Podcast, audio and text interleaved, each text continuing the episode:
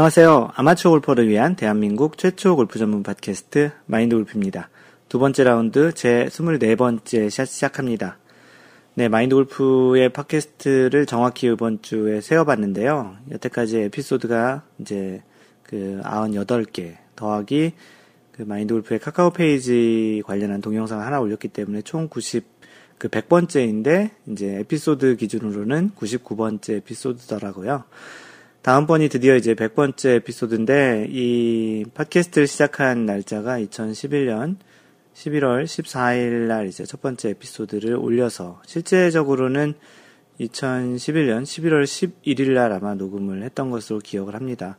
그래서 이제 이것저것 준비하고 그러다 보니까 11월 14일 날 올린 것 같은데요. 어찌됐든 뭐 다음번 에피소드를 녹음할 때 이와, 이와는 좀 더좀 자세한 그 이야기를 좀 할 것 같고요. 어느덧 이렇게 좀 많이 하게 되었습니다. 네, 요즘 한국 날씨가 페이스북, 트위터, 뭐 카페 통해서 사람들 이야기하는 거 보면 굉장히 많이 더운 것 같습니다. 뭐 그냥 가만히 있어도 더운데 게다가 뭐 전력난으로 인해서 더 많이 덥다고 하더라고요. 뭐 건강 유의하시고요. 뭐 일교차가 뭐 일교차라기보다는 밖은 굉장히 많이 더운데 안에는 또 에어컨 빵빵하게 틀어놓고 그러시면 또 그 온도 차이에서 그 건강이 조금 더 안 좋아지거나 감기 많이 걸리실 것 같은데 건강 유의하시고요. 어, 특히 라운드 가시는 분들은 더더욱 더위를 좀 많이 그 타실 테니까 그와 관련한 용품들도 좀 많이 챙기면 좋겠습니다. 뭐 선크림이라든지 뭐 그 선글라스 또는 뭐, 뭐 소금을 드시는 분도 좀 있으시고 뭐 시원한 물이라든지 아니면 뭐 토시 같은 거 있잖아요. 또는 이너웨어 뭐 각종 그런 더위와 관련한 용품들이 있으니까 우산도 있겠네요.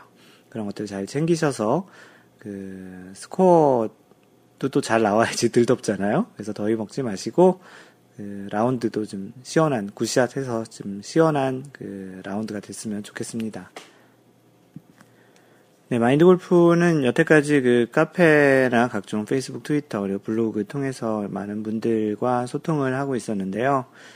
어, 지난해 9월에 한국에 출장을 갔다가 그 처음으로 한국에서 번개를 했었는데 그 이후로는 마인드 골프가 별도의 번개 같은 걸 해본 적이 없습니다. 모임을 한 적이 없죠. 왜냐하면 마인드 골프가 미국에 있는데 이 팟캐스트를 듣고 계시는 대부분, 대부분의 사람들이 아마도 다 미국, 그 한국에 계셔서 마인드 골프가 미국에서 이렇게 뭔가 번개나 모임을 해도 또 미국은 또 땅덩어리도 굉장히 넓잖아요. 그래서 뭐 많은 사람 많은 사람들은 둘째치고 사람이 올 수 있을까라는 생각에 그런 번개를 하지 않았었습니다. 최근에 이제 캘리포니아에 살고 계신 분들도 좀 있는 것 같아서 마인드 골프가 이번 주에 그 캘리포니아 번개를 한번 하려고 공지사항을 올렸고요. 아마도 캘리포니아의 그 얼바인 또는 이제 오렌지 카운티 근처에서 아마도 번개를 할까 합니다. 현재까지는 한 몇 분 참석하실 분이 몇 분 안 되실 것 같은데요. 뭐 일단은 뭐 사람이 적으면 뭐 한 팀을 만들어서 골프 라운드를 또 할 수도 있겠고 아니면 간단한 식사나 커피를 한 잔 할까 합니다. 네, 뭐 얼마나 모이실지 또는 뭐 두 명이 마인드 골프와 또 한 명 정도가 오셔서 둘이 또 이렇게 만날지도 모르겠고요. 네, 어찌되었든 이렇게 좀 직접 이렇게 가까이 계신 분 또는 이제 마인드 골프가 또 한국에 출장을 갈 일이 있을 것 같은데 그렇게 또 한국을 가게 되면 지난해처럼 또 한번 공지를 해서 여러분들과 같이 한번 만나서 번개 또는 뭐 진짜 뭐 여건이 좋으면 잘 되면 같이 라운드도 하면 참 좋을 것 같습니다. 네, 혹시 한국 갈 일정이 결정이 되면요, 뭐 다양한 방법으로 어, 알려드리고 또 많은 분들이 오실 수 있는 그런 자리를 또 미리 마련을 해야 되니까 그런 것들에 대해서는 미리 공지를 하도록 하겠습니다. 네, 골프계 소식을 전해드리겠습니다. PGA는 이번 주에 지금 오늘 끝난 2013년 마지막 대회인 윈댐 챔피언십이라고 이제 2013년 정규 시즌이 마감을 했습니다.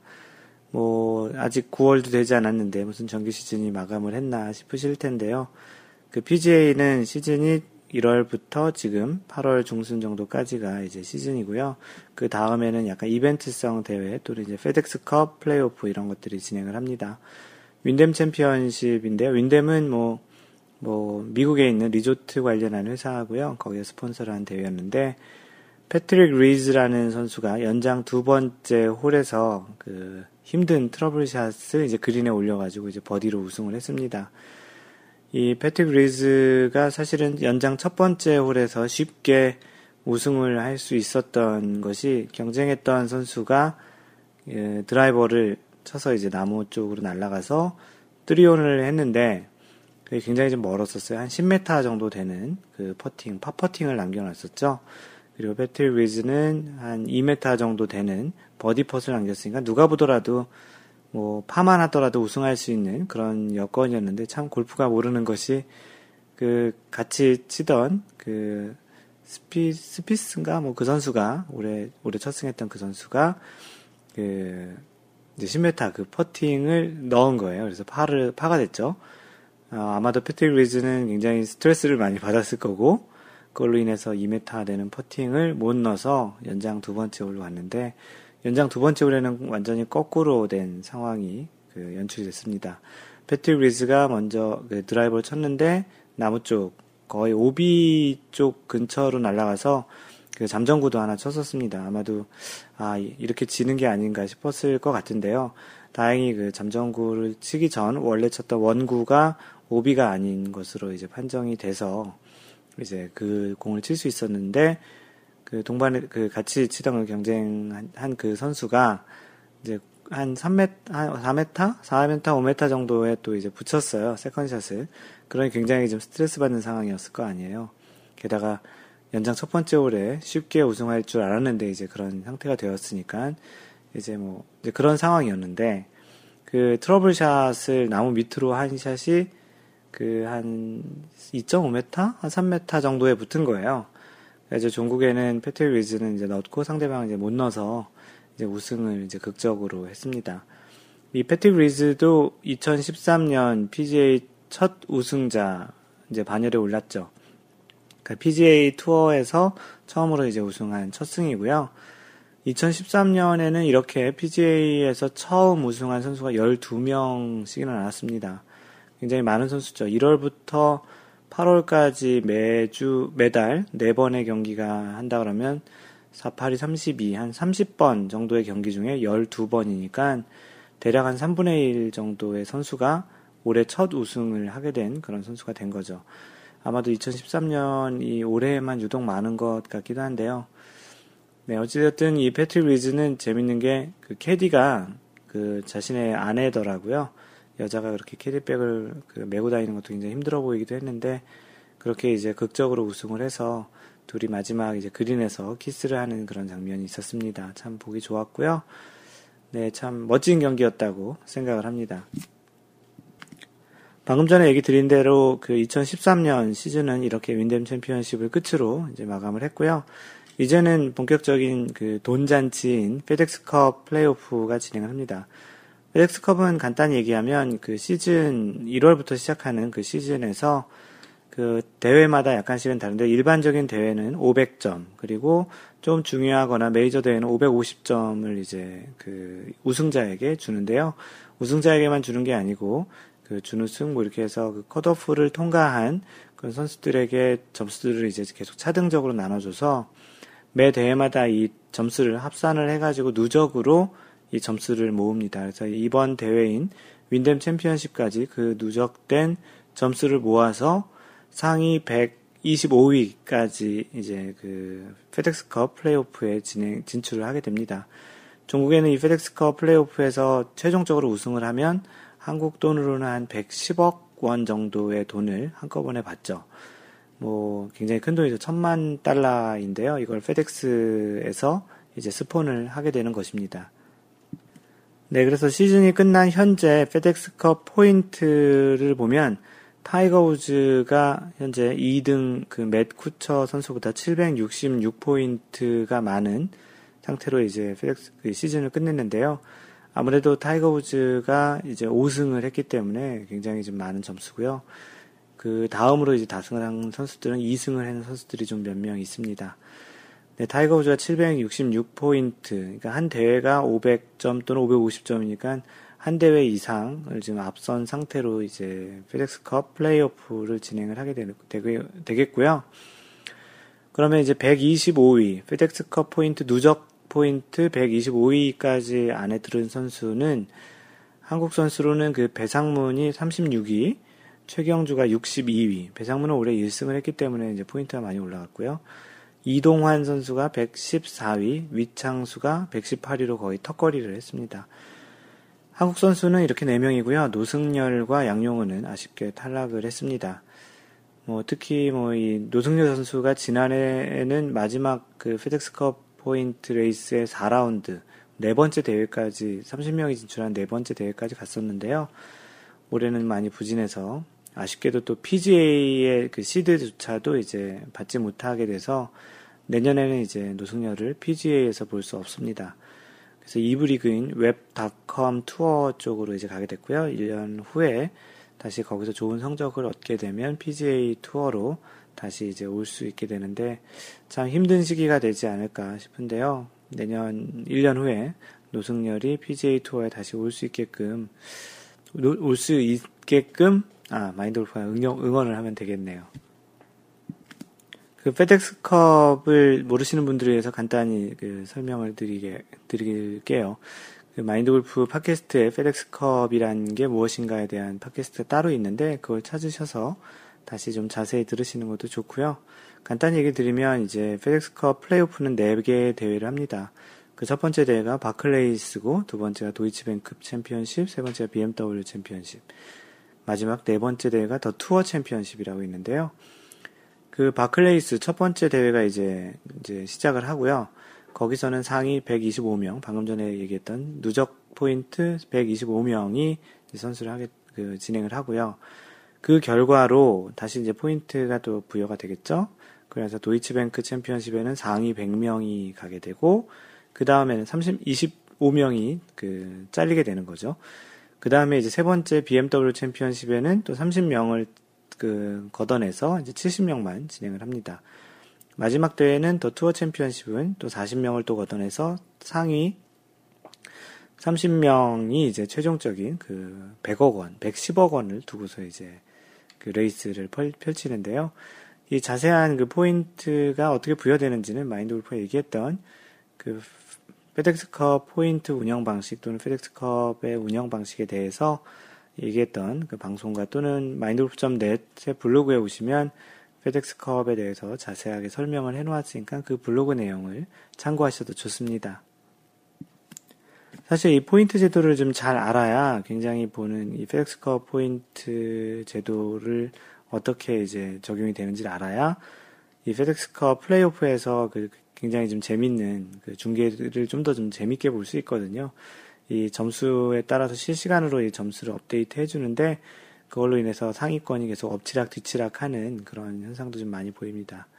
지난해에는 브랜트 스네데커가 이제 우승을 해서 그 상금을 가져갔는데요. 과연 올해 타이거 우즈가 현재까지, 현재까지는 두 번 그 페덱스컵 포인트 우승을 했었는데요. 그, 과연 세 번째 우승을 할 수 있을지, 뭐, 궁금하기도 하네요. 네, LPGA 소식은 이번 주에 솔하임 컵이라는, 그, 오늘 컵 얘기를 되게 많이 하죠. 솔하임 컵이라고 이제 그 어떻게 보면 국가와 대륙 대항전을 하고 있는데요. 이 솔하임 컵은 여자 선수들의 그런 이벤트성 대회고 미국 대 유럽 대표가 12명이 이제 선발된 12명이 2년에 한 번씩 대회를 합니다. 올해는 지금 미국 콜로라도에서 대회를 하고 있고요. 마지막 그 3일간 진행을 하는데 마지막 날 현재 지금 날씨로 인해서 delay 되고 있다라는 소식을 보았습니다.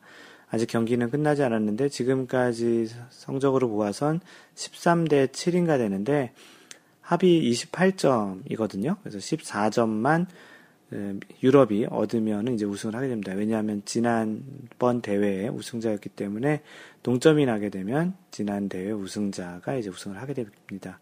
그래서 1점만 얻으면 되는데 뭐 한 경기를 우승 이겨도 되고 두 경기가 비겨도 이제 우승을 하게 되는데 아마도 유럽이 큰 일이 없으면 예, 우승을 가져가지 않을까 싶습니다. 지난해 그 라이더컵을 했었죠. 미국이 잘 이기고 있다가 마지막 날 개인전에서 역전을 당했는데 어, 이 유, 여자의 라이더컵 같은 거죠. 여자의 그 대회인 소라임컵도 올해 유럽이 우승을 할 것 같습니다. 역대 전적은 미국이 8대 4로 우세인데 이번에 우승을 하게 되면 8대 5 정도가 되겠네요. 참고로 이 소라임컵은 1990년에 시작을 했고요. 이제 계속 대회가 진행이 되고 있습니다.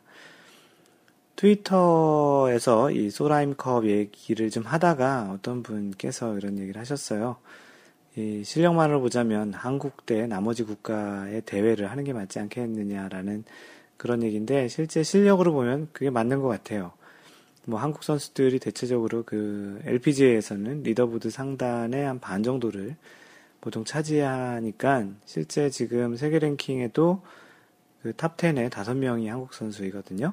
그런 측면을 보면 한국 대 나머지 국가의 그런 대항전을 하는 게 맞지 않을까 싶은데 뭐 워낙 미국과 유럽이 이제 이런 거 잘 하잖아요. 또 미국이 워낙 강대국이다 보니까 이런 이벤트가 좀 있었는데 한국의 골프협회나 한국 여자골프협회 같은 데에서 좀 생각이 좀 이런 이벤트나 이런 생각이 있고 좀 흥행을 위해서 또 스폰서도 당연히 있어야 되겠죠. 그런 측면에서 이런 한국 대 나머지 국가 이렇게 한번 유치를 해보면 어떨까 하는데 뭐 미국이 자존심 있어서 하겠습니까? 나머지 미국이 그 아덜스에 속하는 그런 그 나라에 속한다면 미국이 하겠습니까? 유럽도 마찬가지고요. 이렇게 한국한테 그 당연히 안 하려고 하겠죠. 어찌되었든 실력으로 보면 한국 대 나머지 국가로 하는 게 맞지 않을까 하는 생각이 들었습니다. 지난번 그 23번째 샷 팟캐스트 시간과 관련한 골프를 방송한 이후에 그 글을 남겨주신 분들을 한번 이야기해 보겠습니다. 예, 우성 아빠님은 음, 팟캐스트 빨리 다운로드 받으셨다고 이제 좋아하셨고요. 그 하얀 노래님 감사합니다. 고생 많으셨습니다. 잘 들을게요라고 남겨주셨고 광교지기님은 어, 어, 휴가 그 골프 투어를 예정대로 다 소화하셨다고 이제 하셨습니다. 이분께서 좀 이따 소개를 할 텐데 광교지기님께서 여름 휴가 그 한 5일을 매일 골프를 치셨어요. 그래서 거의 여름 골프 그 투어를 하셨는데 아직도 제 정신이 아닙니다. 정신이 반 이상 돌아오면 그때 후기 올릴게요. 후덜덜한 투어였습니다. 이분께서 이제 후기를 날짜별로 좀 올려주셨습니다. 찬송 27님, 네, 잘 듣고 있어요. 다들 전처럼 그 좀 늦어지거나 해도 아 challenge 중이려니 하고 이렇게 생각하셨다고 하는데 아 저번에 그 원래 수요일로 잠깐 그 녹음을 방송 녹음을 옮긴다고 했다가 한 3주 전에 2주 2주 반 전인가요? 그 마인드 골프가 하루 108홀 라운드를 진행을 하면서 그날이 수요일이었거든요. 그래서 이제 팟캐스트 못 올렸고 그래서 못 올렸는데도 여러분들의 반응이 그 없으셔가지고 어 이제 마인드 골프 팟캐스트가 관심이 없구나라는 얘기를 했었는데 당연히 뭐 챌린지를 하고 있어서 그러셨구나라고 생각을 하셨다고 합니다. 네, 찬송 27님 고맙습니다. 그리고 진아님, 마인드 골프님 수고 많으셨어요. 여유로운 골프로 티업 시간을 준수하자. 골프장 가는 거는 보통 한, 뭐, 늦어서 30분, 뭐, 충분히는 1시간 정도 일찍 가면, 한국은 또 게다가 좀 이것저것 해야 될 게 많으니까, 일단 도착은 1시간 전에 하시는 게 좋을 것 같습니다. 뭐, 체크인도 해야 되고, 라커룸 가서 옷도 갈아입어야 되고, 뭐 이제 그런 뭐 아침도 또 먹거나 뭐 식사를 할지도 모르니까 그런 측면에서 좀 일찍 가는 게 좋겠고요. 상대적으로 미국은 그런 라카룸 있는 곳이 많지 않습니다. 대부분 이제 옷을 입고서 가기 때문에 그리고 또 체크인 곧바로 하면 곧바로 칠 수 있어서 상, 상대적으로 한국보다는 조금 느리게 가도 괜찮지만 한 30분 정도 일찍 가는 게 좋겠죠. 네, 그리고 앤디님, 네, 잘 들었습니다. 공 찾는 시간을 max 5분으로, 예, 공 찾는데 최대 5분이라는 얘기죠. 지난번 시간과 관련한 골프를 설명을 했을 때 그 한 가지 이야기, 5분에 관련한 이야기를 했었습니다. 공 찾기에 게으르고 오비 지역으로 사라져 버린 공 찾는다고 다시 돌아오지 않을 것 같아서 가서 보고 있어야 할 자리에 있지 않으면 더 찾지 않는데요. 이건 상관없겠죠?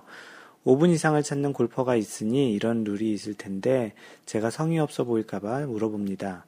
있어야 할 공이 없을 때 max 5분 찾으라는 말씀이죠. 네, 약간 질문 같은 걸 해주셨는데 뭐 공을 자기가 포기하겠다면 뭐 포기할 수 있는데 문제는 동반자나 이제 다른 분이 이제 찾겠다고 하면 그걸 방해할 수는 없습니다. 그건 룰에 어긋나고요. 왜냐하면 어떤 경우에는 잃어버리는 게 공이 더 나을 수도 있는 뭐 특수한 상황이 나올 수 있기 때문에 동반자나 뭐 갤러리, 뭐 대회에서 같은 경우는 갤러리가 많기 때문에 잘 잃어버리지 않습니다. 어찌되었든 뭐 본인이 포기하는 건 그럴 수 있고요. 뭐, 그, 뭐 안 찾는 거와 상관없지만 찾은 거를 또 뭐 안 치겠다고 하면 또 안 되겠죠. 그 찾는 시간에 대한 룰이 이제 5분이라는 거를 이제 알고 계시면 되겠습니다. 그 뭐 만약에 찾았는데 안 치게 되면 뭐 언플레이어블 볼 선언을 하면 되겠죠. 뭐 그런 룰이 있으니까. 하얀 하얀 바지님. 특별히 생각 안 해봤는데 시간에 따른 룰에 대해 정확하게 정리하고 갑니다. 네, 지난번에 그 방송으로 정확하게 정리하셨다는 것 같네요. 현실적으로 팀 간격이 타이트하다 보니 5분 동안 공을 찾으면 플레이 속도에 많은 영향이 있을 것 같아 최대한 찾을 시간을 서로에게 할애하고 좀 빠르게 플레이하는 것을 원칙으로 플레이하려고 하지만 이 부분은 때론 누구에겐 공평하지 못한 경우가 있어 좀 불편한 적이 있더라고요. 네, 그렇죠. 앞팀, 앞팀이 빠지는 것 보면 숨이 막히잖아요. 늘 건강한 방송 고맙습니다. 더운 여름 카페원님들도 건강하고 행복한 라운드 하시고요. 곧 가을이 옵니다. 조금만 참아요. 네, 그 마인드 골파 얘기했던 대로 많이 덥습니다. 한국은. 그러니 이제 건강 유의하시고 이제 한국에서 골프를 칠 가장 좋은 시기인 가을이 오죠.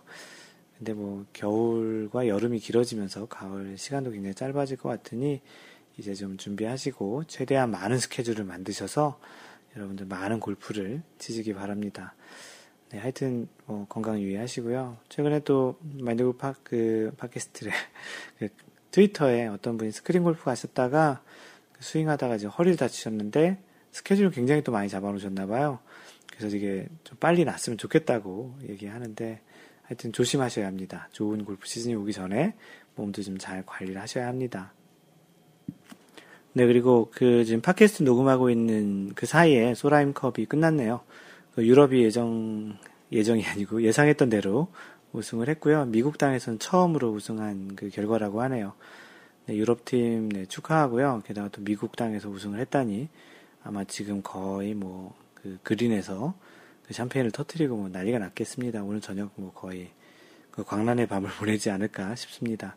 미국은 남자 여자 최근에 둘 다다 다 졌네요.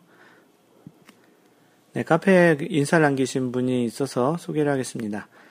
그 아이디가 박랑골퍼님이신데요.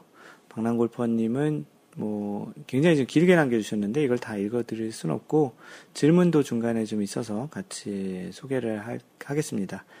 뭐 가입한 지도 꽤 됐고 글도 좀 활동도 좀 많이 하셨는데 뭐 글은 거의 남기지 않으셨다고 하고 본인의 그러한 어, 골프 입문을 올해 3월달 정도에 시작을 했고 거의 독학으로만 하셨다고 합니다. 나이도 얘기하셨고 키 몸무게 뭐 신상 정보를 굉장히 많이 얘기하셨고 뭐 근력이 좀 약한 편이시라고 하는데 최소 비용으로 골프를 즐겨보자고 이제 시작을 하시면서 이제 혼자 독학 위주로 그래서 그 사촌 형한테 그 아이언 받고 또 사무실에 계신 그 과장님한테 가방도 또 받고 해서 이제 시작을 하셨고 그 빈스윙 위주로 연습을 하시고 driving range 다닌 지가 이제 3개월 레슨 안 받고 다닌다라는 얘기겠죠 빈스윙으로 해가지고 그래서 이제 이곳저곳 왔다 갔다 한다고 해서 아이디가 방랑골퍼님이시라고 합니다. 네, 빈스윙 많이 하는데 좀 특이한 것이 이곳저곳 뭐 틈만 나서 공간이 있으면 빈스윙을 한다는데요. 뭐 놀이터, 또 외근 나가서 외진 곳, 공사 현장, 뭐 이런, 아, 관련한 일이 이런 지금 건축, 뭐 건설, 이런 쪽인 것 같네요. 뭐 나오는 얘기들이 좀 이런 장소인 걸로 봐서, 어찌됐든. 그래서 이제 필드에 세 번 나가셨는데 이분께서 뭐 처음엔 119타, 처음 나가서 119타면 굉장히 잘한 거죠. 물론 이게 캐디 스코어라고 하면 이거보단 좀 많으셨을 텐데 그래도 잘하신 거죠. 어, 레슨도 받지 않으셨다고 하니까 그 두 번째 나가서 113타 치셨고 이제 세 번째 최근에 가장 최근에 나간 그 세 번째 나가서 또 113타를 치셔서 진전이 없다고 이렇게 눈물을 이렇게 표시해 주셨는데 뭐 레슨도 한 번도 안 받고 이제 3월 달에 시작했으니까 5개월 조금 넘은 게 5개월 정도 된 거네요. 그런데 뭐 113타면 아주 준수한 거죠. 다른 어떤 분들은 이거보다 훨씬 많이 투, 투자를 했는데도 그렇게 안 나오는 경우가 있거든요. 그래서 이제 이렇게 하신다고 해서 뭐 개인적인 이야기들을 좀 쓰셨고요. 그 질문을 한 두 가지 정도로 하셨어요. 그 마골님의 영향인지 모르겠는데 제가 항상 배려하는 골프와 능동적인 골프를 많이 추구합니다. 그래서 어젠 캐디 없는 곳에 가서 노캐디로 공을 쳤고요. 스스로 그 라이도 보고 라이의 원래 정확한 말은 브레이크입니다. 그 라이도 보고 채도 골라서 하려고 노력하는 편입니다. 또한 상대방에 대한 매너와 배려에 대해서 상당히 중요하게 생각합니다. 그런데 문제가 있는, 있네요. 그 배려가 저희 뒤에서 치는 사람들에게 너무 하는 편입니다. 아, 뒤에, 뒤에서 치는 사람들한테 배려를 많이 한다는 얘기네요. 혹시나 우리 때문에 밀릴까봐, 뒤에서 기다릴까봐 좀 경기가 지연되면 상당히 민감하게 반응합니다. 그래서 제 샷을 빨리빨리 쳐버리고 정확하게 판단해서 치는 것이 아니라 그냥 대충 치고 빨리빨리 진행해 버리기도 합니다. 물론 당연히 경기 후에는 후회가 남고요. 초보라서 그런지 어, 제가 무슨 문제가 있는지 참 다양한 생각이 듭니다.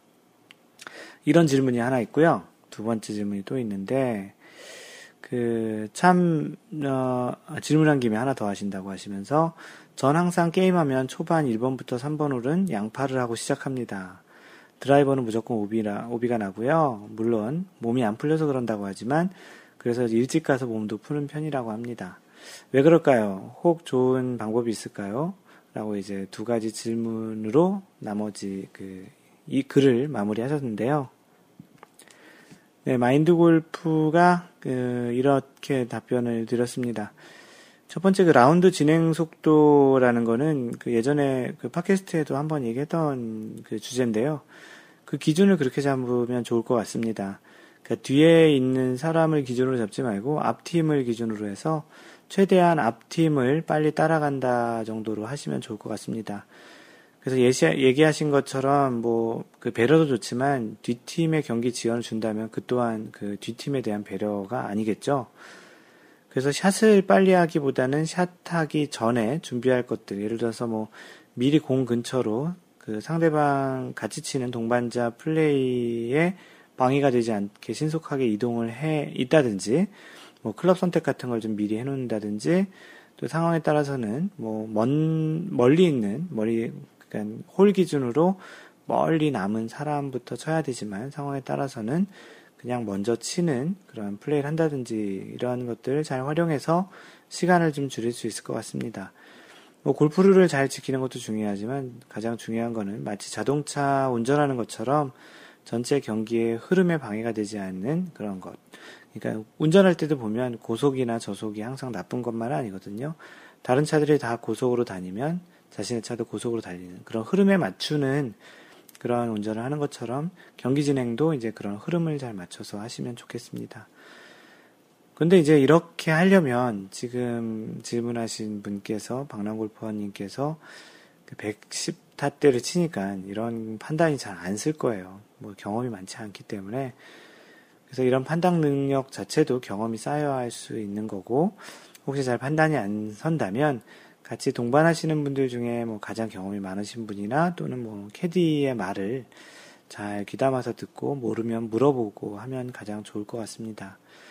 그리고 이제 좀 조심해야 될 것 또는 이제 가장 신경을 쓰고 잘해야 될 것 중에 하나가 자신의 샷에 이제 지장을 주는 그런 행동은 어찌되었든 뭐 좋지 않겠죠.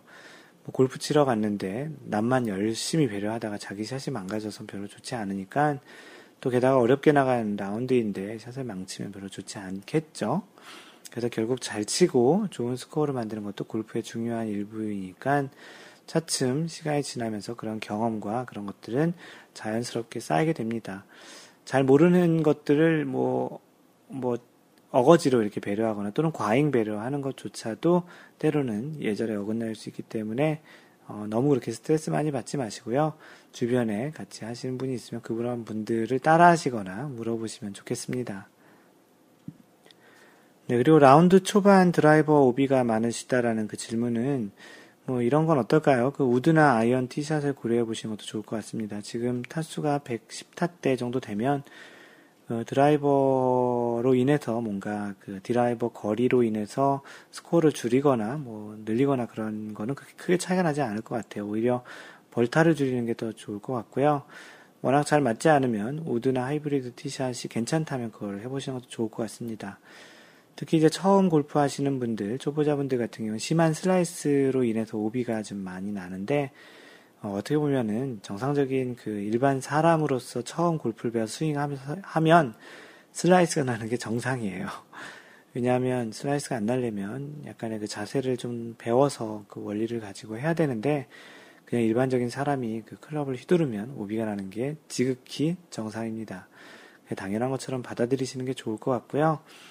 혹시 뭐 라운드 중에 이제 중반이나 후반에 가서 이런 현상이 덜하거나 없다면 초반 몇 홀을 우드나 유틸리티 또는 하이, 그 아이언으로 티샷을 해서 가볍게 이제 좋은 흐름으로 그 라운드를 시작하는 게 좋습니다. 시작부터 오비 몇 방 나오고 그러면 아무래도 이제 골프를 좀 쉽게 포기할 수도 있을 수 있으니까 그런 전체적인 흐름에 방해가 되지 않는 차원에서도 이런 선택을 한번 해볼 만 하지 않을까 싶습니다. 그럼 왜 이런 현상이 나느냐라는 질문에 대한 답은 마인드 골프가 하지 않은 거죠.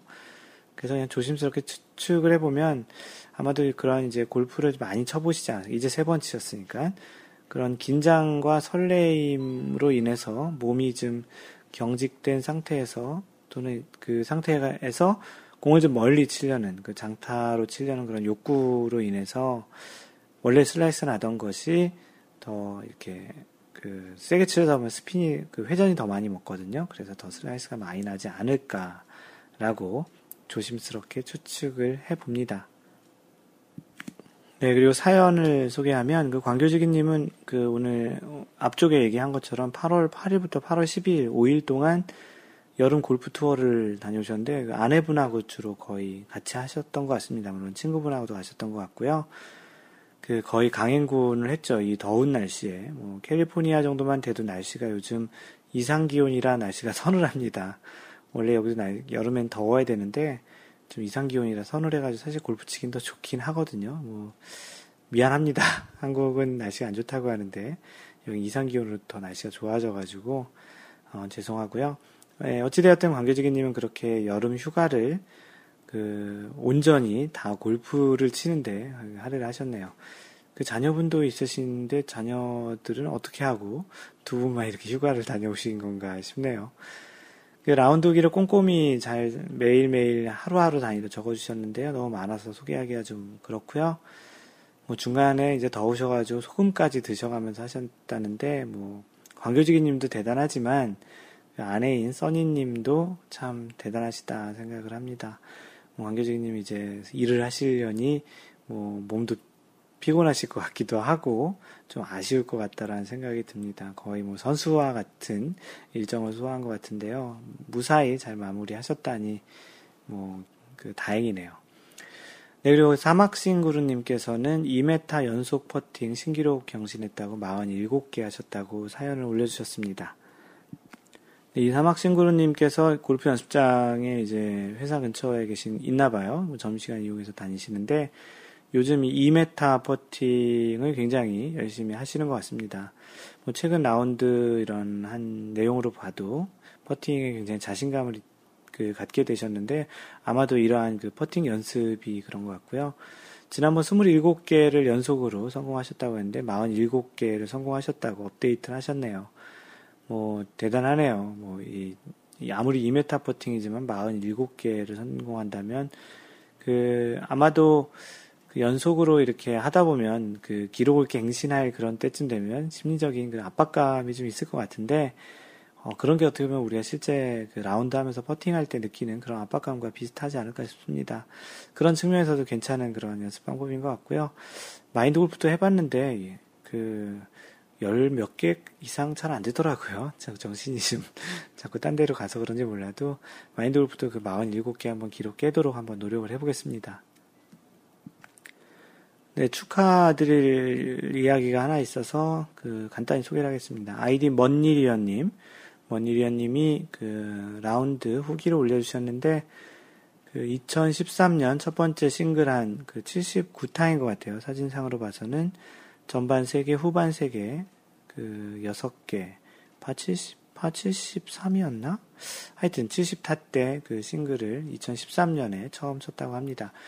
어, 이분 싱글을 예전에도 쳤던 기록이 있는데, 그 마인드 골프 그 카페에 보면, 그 자신의 라베를 업데이트하면은 그 리더보드를 만들었거든요. 라베 리더보드라고 해서 자신이 여태까지 골프를 치면서 가장 잘 친 스코어 카드를 그 기록을 해서 그 회원님들 과 같이 자신의 그 라베가 그 전체의 몇 순위가 얼마인지 그 스코어를 봐도 예전에 이제 싱글을 치셨던 사람인데 머니리언님이 2013년에는 한 번도 이 싱글을 쳐보지 못했었나 봅니다. 그래서 이 첫 번째 싱글 했다고 사진하고 그 스코어 카드 올리셨는데요. 네, 축하드리고요.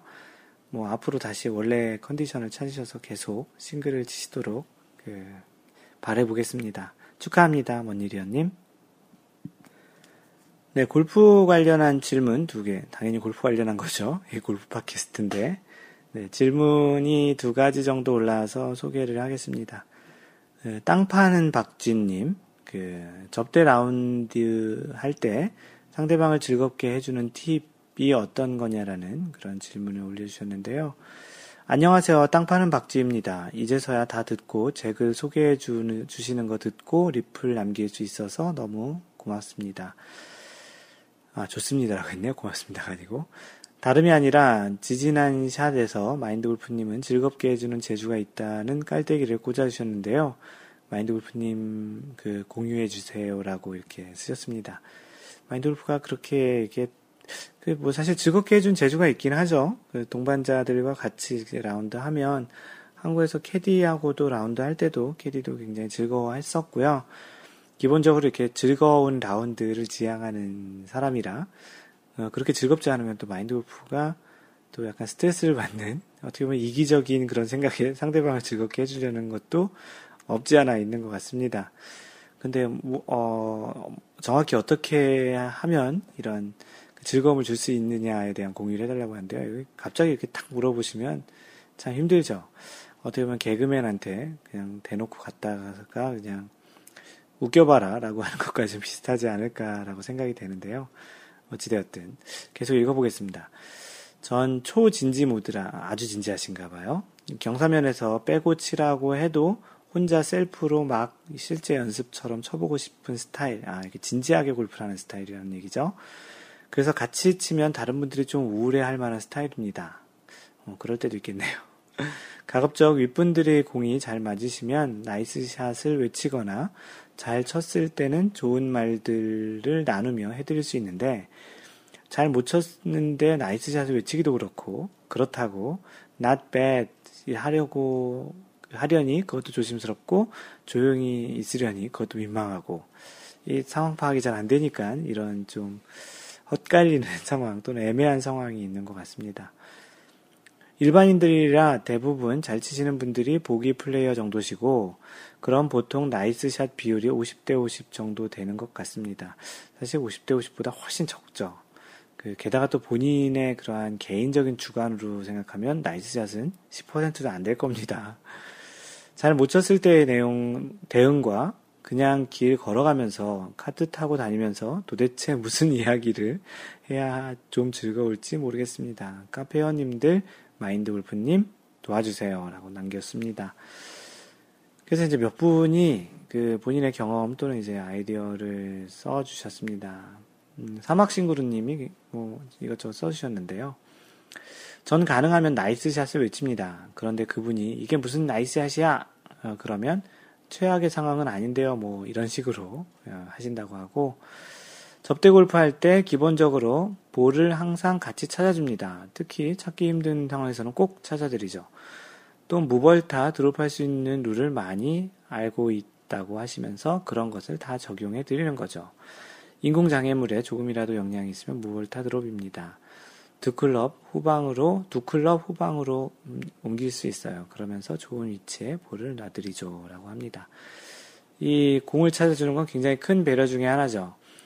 어, 설령 본인이 그 상대방이 친 공이 물에 들어갔다고 하더라도 그 상대방이 그 물에 들어간 공을 못 봤든지 아니면은 여전히 찾을 수 있을 거라고 이렇게 열심히 찾고 있을 때 절대로 야, 그 공 포기하고 하나 놓고 쳐 이렇게라는 얘기는 가급적이면 안 하시는 게 좋습니다. 어차피 우월 타줄 것도 아니면서 또 심지어 이제 카트에 앉아가지고 팔짱 끼고서 빨리 치라고 하면 더 얄밉겠죠? 이제 이건 배, 뭐 접대는 주체치고 아, 배려는 둘째치고 뭐 접대가 되겠습니까? 네, 하여튼 이런 것들을 이야기하신 것 같고요. 또 룰을 많이 알면 사막신구루님 얘기한 것처럼 또 그런 장애물도 좀 피할 수 있겠죠. 또 이런 이야기도 하셨는데요. 특히 드라이버 장타를 잘 안 쳐요. 어, 사실 장타를 잘 못 쳐요. 라고 다시 솔직하게 얘기해 주셨는데요. 사막신구루님. 자네는 그 덩치에 그 정도밖에 못 치나? 어, 누군누군님께서 헐 멀리 치시네요. 전 드라이버 연습을 좀 더 해야 되겠네요. 약간 아부성 발언 같네요. 이, 이 상황은. 그 점수를 낮추는 것보다는 악성 실수를 안 하려고 노력한다고 하시면서 악성 실수는 동반자들의 플레이에 영향을 주는 것 같아요. 라고 했었습니다. 실수를 해도 짜증을 내는 것은 당연 금물이고요. 어, 너무 잘 치는 것도 문제지만 너무 못 치는 것도 문제거든요. 뭐 상황에 따라서는 사실은 잘 치는 게 좋긴 하죠. 뭐 너무 얄밉게 또는 내기할 때 다 따거나 그러면 좀 문제지만 사실 잘 치는 것 자체가 문제가 되는 거는 좀 아닌 것 같습니다. 뭐 시기심을 좀 받을 수 있지만 자신이 잘 치는 게 미안하거나 자신이 잘 치는 게 뭔가 잘못됐다라고 생각하면 골프 치기 참 힘들죠. 잘 치려고 가서 치는 건데 잘 치려고 가서 치는 건데도 잘 안 맞잖아요. 그리고 플레이는 신중하게 해야 하지만 너무 신중하게 한다고 시간을 지체하는 것은 좀 아닌 것 같습니다. 전 다른 샷들은 정말 대충 치거든요. 연습 스윙도 잘 안 하고. 그런데 퍼팅은 나름 상당히 신중하게 해요. 이 사막싱그루님이 방금 전에 2m 퍼팅 47개 연속으로 성공했다는 그분입니다. 퍼팅 연습만 진짜 신중하게 하고 연습 열심히 하시나 봐요. 아, 퍼팅만은 아니고 퍼팅이 요즘 많이 그 필이 꽂히신 것 같습니다.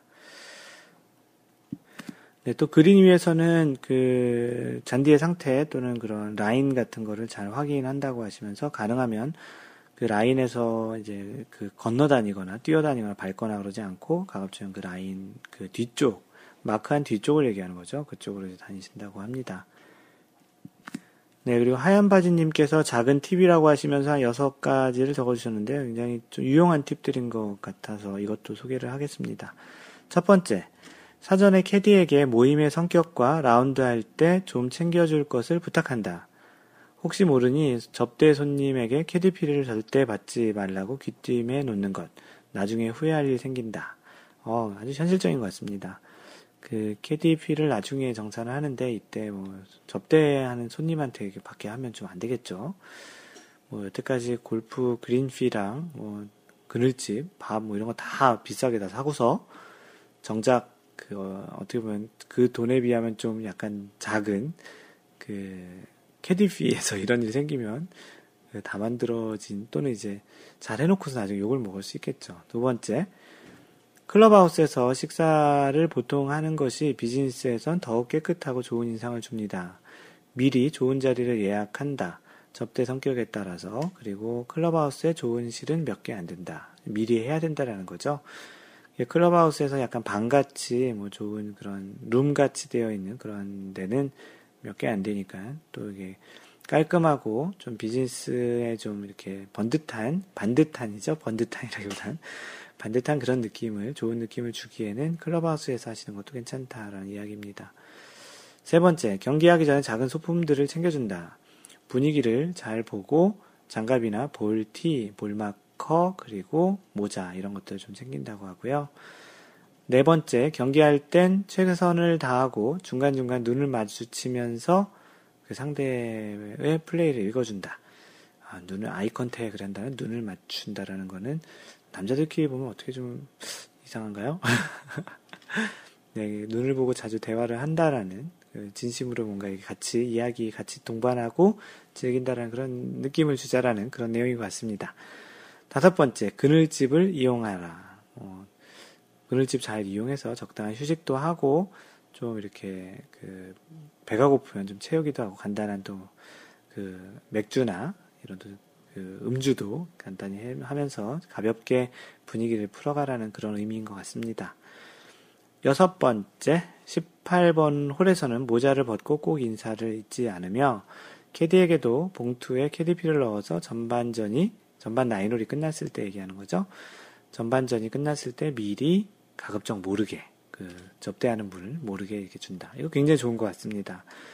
예, 캐디에게도 미리 귀띔도 하고 봉투에 이렇게 돈을 넣어서 캐디에게 먼저 주면 굉장히 깔끔한 그런 접대 라운드 또는 비즈니스 라운드가 되지 않을까 싶습니다.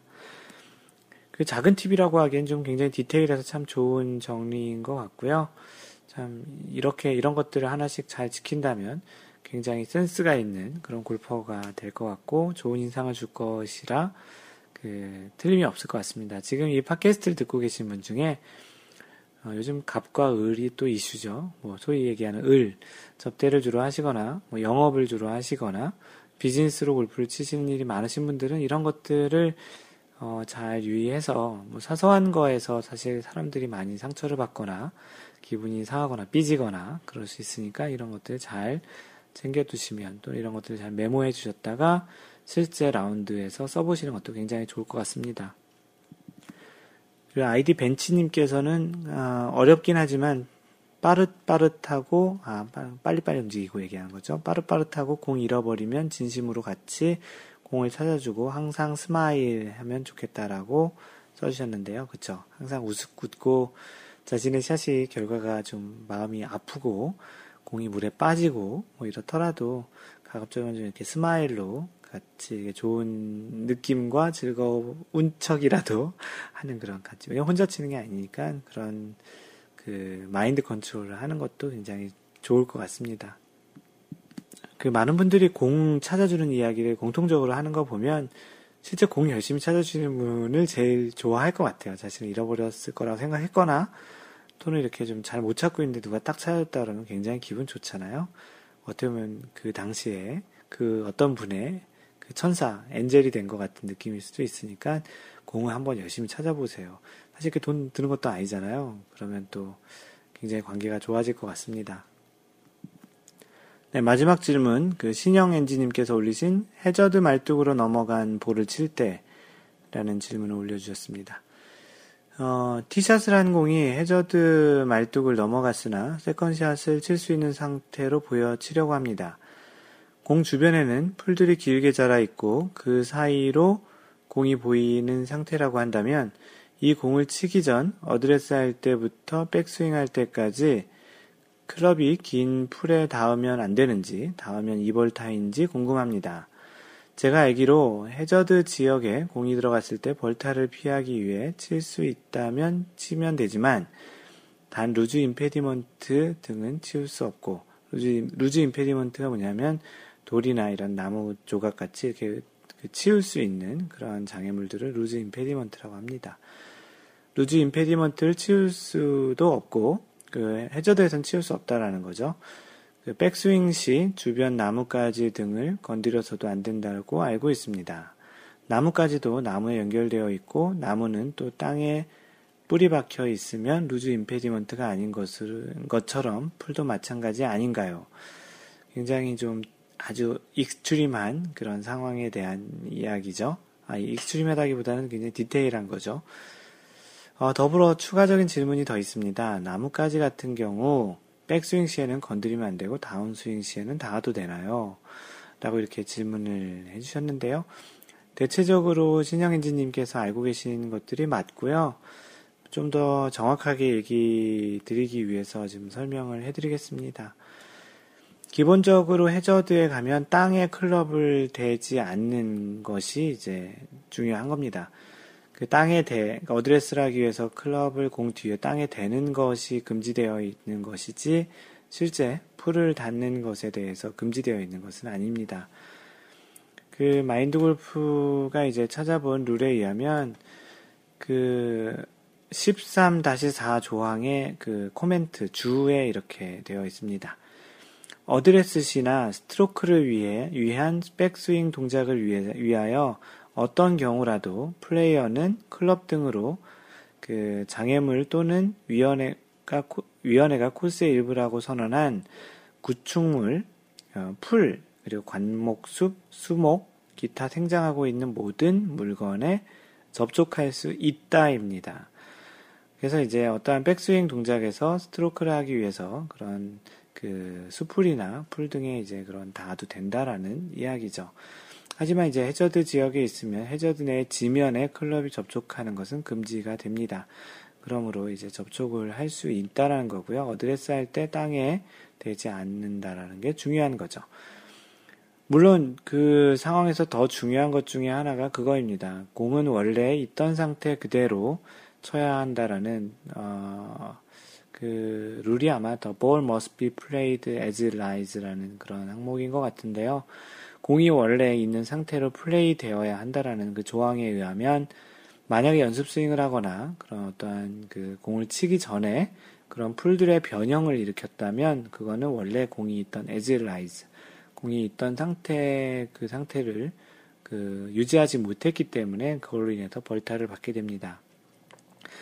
그 스윙을 할 때 실제 그, 그 갈대 숲이나 그런 숲을 건드리는 건 괜찮지만 그 치기 전에 그런 원래 공이 있었던 상태로 훼손하는 것은 이제 금지가 된다라는 것이죠. 그 조항에 의하면은 방금 전에 얘기했던 그 나뭇가지 또는 나뭇가지에 달려있는 잎도 연습 스윙을 했는데 그 상태가 그대로 맞았지만 그 상태 유지된다면 그건 괜찮지만 실제 나뭇가지 또는 그 나뭇잎이라도 떨어지면 실제 스윙에 원래 있던 상태를 개선했다라는 이유로 벌탈받게 됩니다. 마인드 골프가 한번 팟캐스트에 얘기했던 적이 있었는데 그 허석호 선수라는 그 선수가 있었죠. 프로 선수가 그 선수가 그 백스윙 과정에서 나뭇잎이 떨어진 걸로 인해서 벌타를 이벌타를 받았던 경험이 있습니다. 그래서 그 백스윙 중에 나뭇가지 또는 그런 잎이 그 잘라지거나 훼손이 되면 그걸로 인해서 벌타를 받게 되니 그런 부분만 아니면 백스윙과 어드레스, 어드레스 말고 백스윙과 또 스윙 시에 그러한 수풀이 닿는 것은 괜찮습니다. 네, 여러분들은 마인드 골프 팟캐스트 제 2라운드 그 24번째, 25번째, 24번째 샷 시작, 그, 시작, 아, 듣고 계십니다. 이렇게 버벅대죠? 24번째 샷입니다. 마인드골프가 잠깐 헷갈렸는데요. 24번째 샷을 듣고 있습니다. 네, 오늘 이야기할 내용은 그 나만의 파 스코어 카드로 라운드 하기라는 주제입니다. 나만의 파 스코어 카드. 일반적으로 우리가 하는 그 골프장, 우리가 치는 골프장에서 기본적인 가장 많은 그 이븐파, 파 정규홀이라면 파 72 코스잖아요. 그런데 이제 모든 홀을 다 파를 했을 때 파 72타가 되는 건데 어, 자신의 스코어에 따라서 약간씩은 좀 다른 파 규정을 적용해서 그 라운드를 하는 게 좋지 않겠냐라는 그런 측면에서 그 이야기를 쓴 것입니다.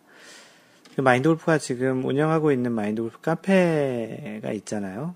그 cafe.naver.com slash 마인드 골프 마인드 골퍼 M-I-N-D-G-O-L-F-E-R 또는 그 네이버에서 마인드 골프 카페라고 하시면 금방 찾을 수 있는데요. 대략 지금 한 850명 정도 회원이 됩니다. 조만간 이제 1000명이 될 수 있겠죠. 네, 그 카페를 가입을 할 때 마인드 골프가 이렇게 기본 질문 중에 이제 물어보는 게 있습니다. 골프에서 목표가 무엇인지라고 이렇게 그 질문이 있는데요.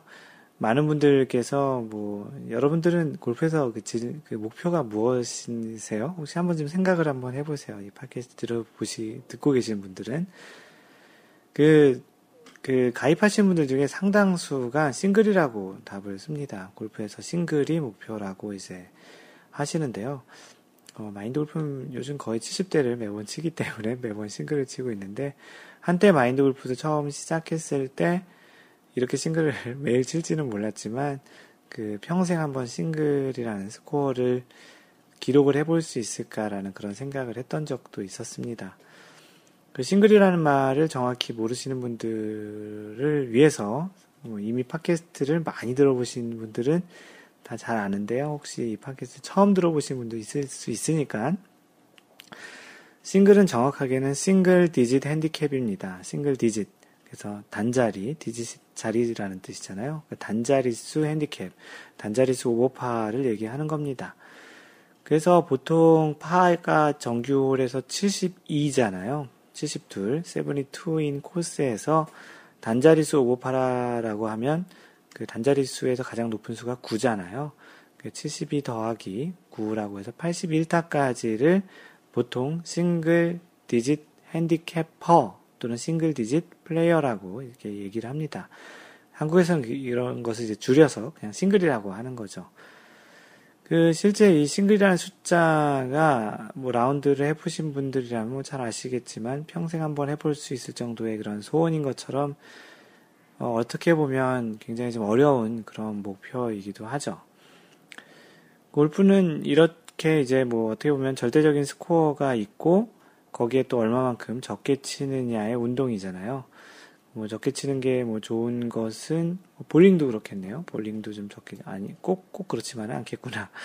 어쨌든 이렇게 적게 쳐서 좋은 그 운동인 것 중에 하나인데요.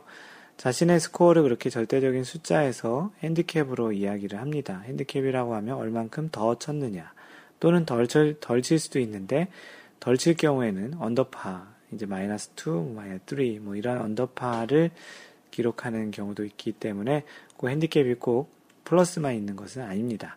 대체적으로 이제 오버파를 얘기하죠. 아마추어 중에 이렇게 언더파를 잘 치는 사람이 별로 없으니까.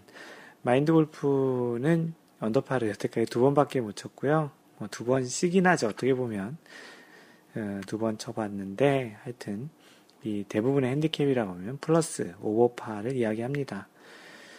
그 아마도 주변에 가장 많이 있는 그런 사람들의 타수가 아마도 90개 대 정도 타수가 제일 많겠죠. 그래서 90개 정도를 치는 사람들을 보통 보기 플레이어라고 얘기합니다. 그 18홀 전체를 다 보기라고 한다면 플러스 18이 되는 거잖아요.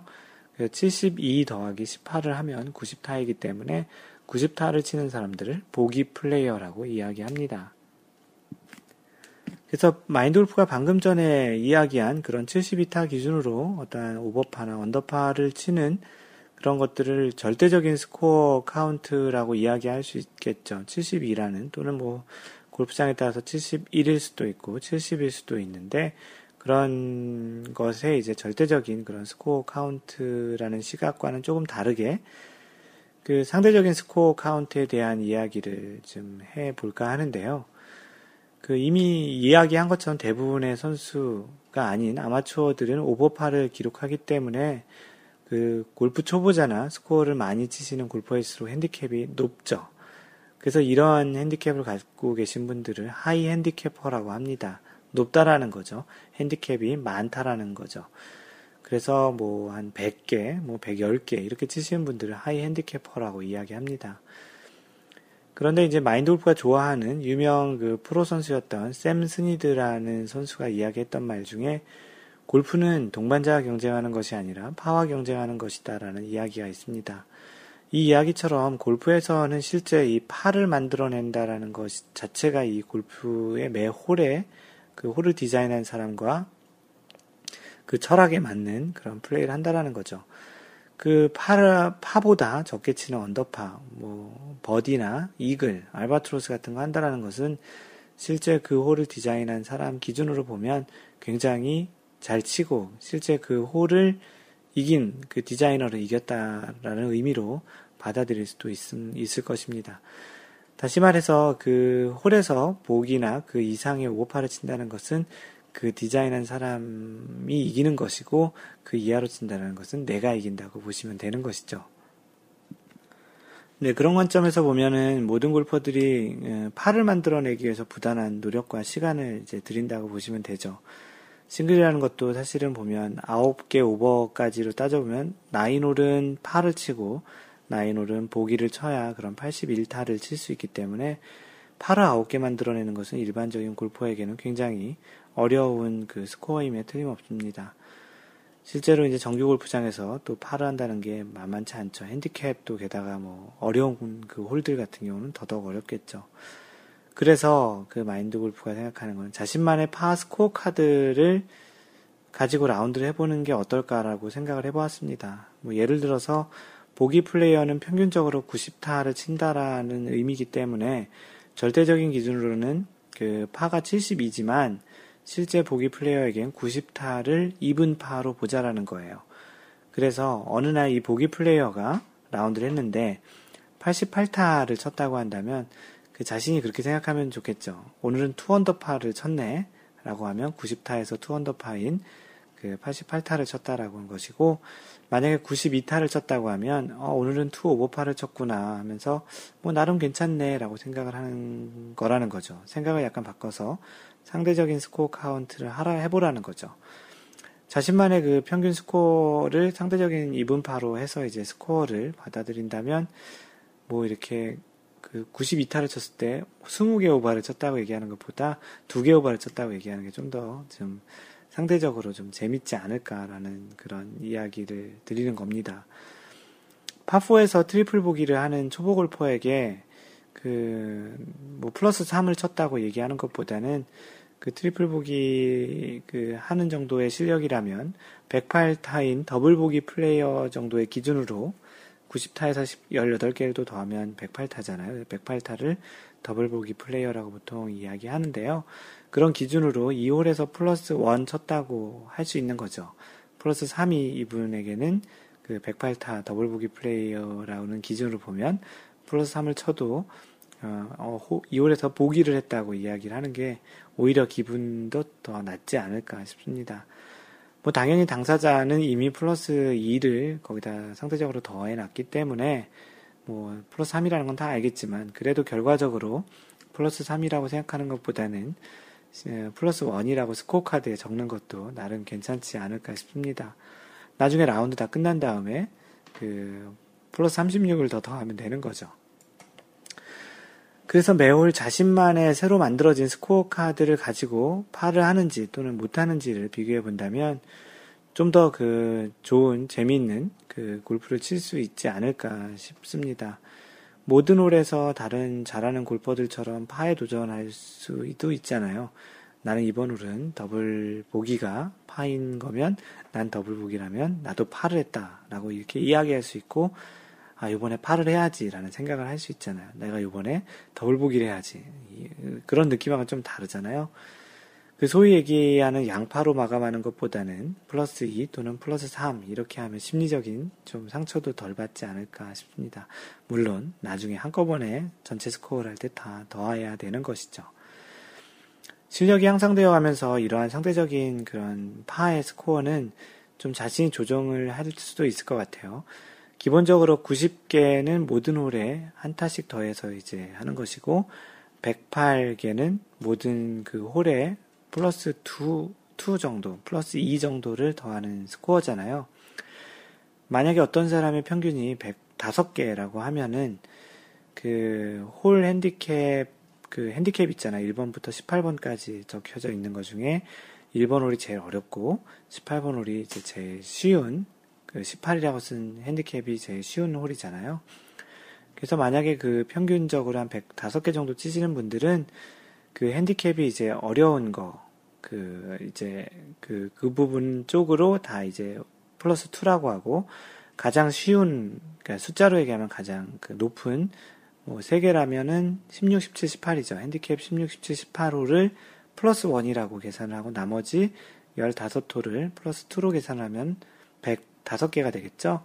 그렇게 해놓은 스코어 카드를 미리 만들어서 표시를 해가지고 자신만의 스코어, 그 파 스코어 카드를 진행해 보시면 좀 응용을 할 수 있겠죠.